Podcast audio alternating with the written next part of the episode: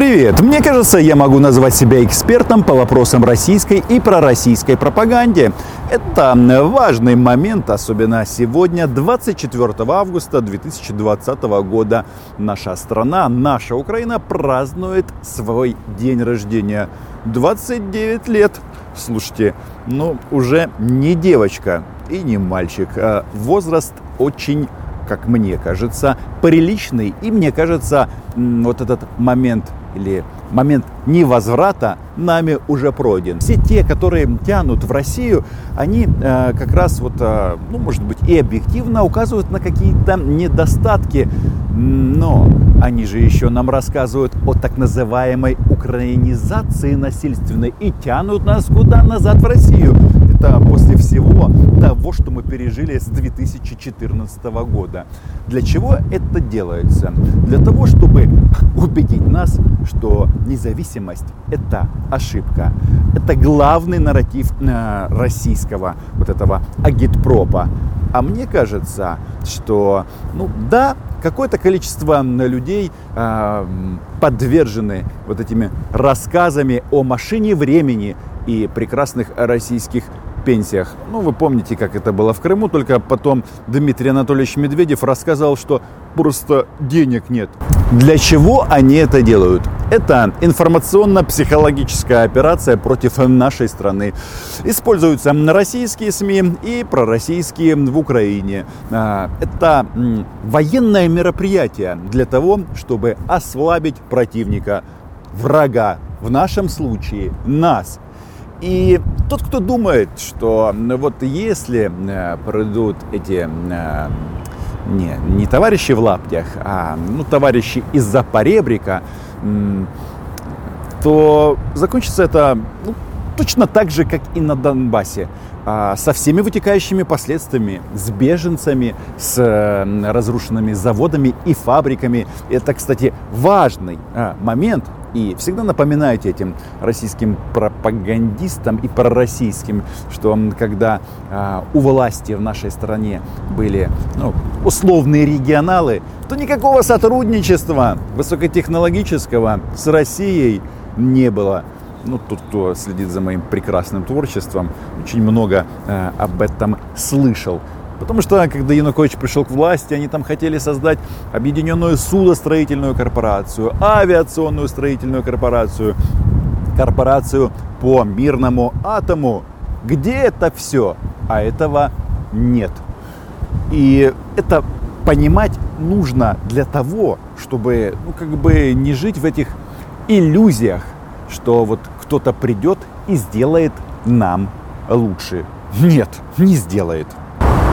Так сложилось, что украинские СМИ любят писать о том, что у нас все очень и очень плохо. Потому что мы страна, которая смотрим исключительно вовнутрь и практически ничего не знаем, что делают, например, наши соседи. Вот известно, что у нас самый высокий рейтинг из президентов соседей – это Александр Григорьевич Лукашенко. Почему любят Лукашенко? Казалось бы, все очень просто, потому что ничего об этом не знают. И это касается во многом а, всех остальных стран, которые вокруг. Так вот, я вам хочу сказать, что очень часто мы как бы, а, не ценим то, что имеем, а, да, может быть хуже, ну і самое главное, є така чудова українська риса. Так погано, так погано, Що ще трошечки і прийдеться йти міняти долари або євро, або фунти, або швейцарські франки. Все е, насправді набагато краще. І коли ти повертаєшся е, в Україну після відрядження, то ти розумієш, що наша страна, наша країна, вона крок за кроком йде до своєї мети. 29 лет независимой, свободной Украине. Детство закончилось наше, или юность в 2014. Что я могу сказать? Вот если мы проиграем, а, будет следующее. Придут российские захватчики и будут искоренять украинский политический ген, украинскую политическую идентичность. И это не зависит от языка, на котором вы говорите, не зависит от того, в какую церковь вы ходите. и даже не зависит, за кого вы голосовали. Чтобы контролировать эту территорию, используется один и простой способ. Это режим военной диктатуры. Ну, опять же, Донецк и Луганск прекрасные примеры, потому что кроме распиленных заводов и шахт, там есть еще что? Правильно, комендантский час. Вот те, кто голосует за пророссийские силы, ну, как бы должны себе там где-то а, на подкорке откладывать, что если ты зовешь российских оккупантов, то вряд ли они в твой дом принесут что-то другое, а, отличное от уже покоренных украинских территорий. Вообще, такое вступление долгое – это мое поздравление с Днем независимости Украины. И э, мне кажется, ставки, они на самом-то деле очень-очень высоки. И с другой стороны, все очень просто. Потому что, ну, компромисса здесь нет. Или мы останемся и постепенно решим свои проблемы с этими коррупционерами, идиотами, разбитыми дорогами и так далее, и так далее. Но это все возможно. Теоретически хотя бы возможно только там, где есть украинский флаг. А если этого флага нет, как? В захваченном Симферополе, Севастополе, Луганске и Донецке, то никаких вариантов уже не остается. Для меня День независимости – это главный праздник в году, важнее, чем Новый год и даже важнее, чем мое день рождения. Так вот, когда я общался на эту тему со своим старшим сыном, ему сейчас 4+, как он сам говорит, и это классификация по наборам Лего. Он говорит, раз это важнее, чем Новый год, то с тебя, дорогой мой, найкращий татусь в свете, подарунок. И подарунок он выбрал э, грузовик в комплектации мусоровоз.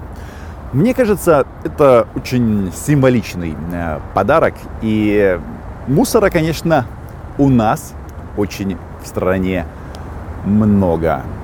Но для людей, для которых важна Украина, для людей, для которых независимость, самоценность по себе, которая безусловно, это настоящий праздник. Я желаю вам здоров'я, удачі. Ну і як прийнято казати, все буде Україна. Очень часто свои видеоблоги я заканчиваю фразой «Украина была, есть и будет». Эти слова мне сказал мой отец в 2014 году, когда началось вторжение в нашу страну. А, я ему позвонил, фактически весь в слезах, хотя мне было уже за 35. И задал вопрос, что дальше? Он сказал, Украина была, есть и будет. У этой фразы есть еще продолжение. И когда-нибудь, когда я закончу свою работу в Москве, я вам об этом обязательно расскажу. З Днем Незалежності!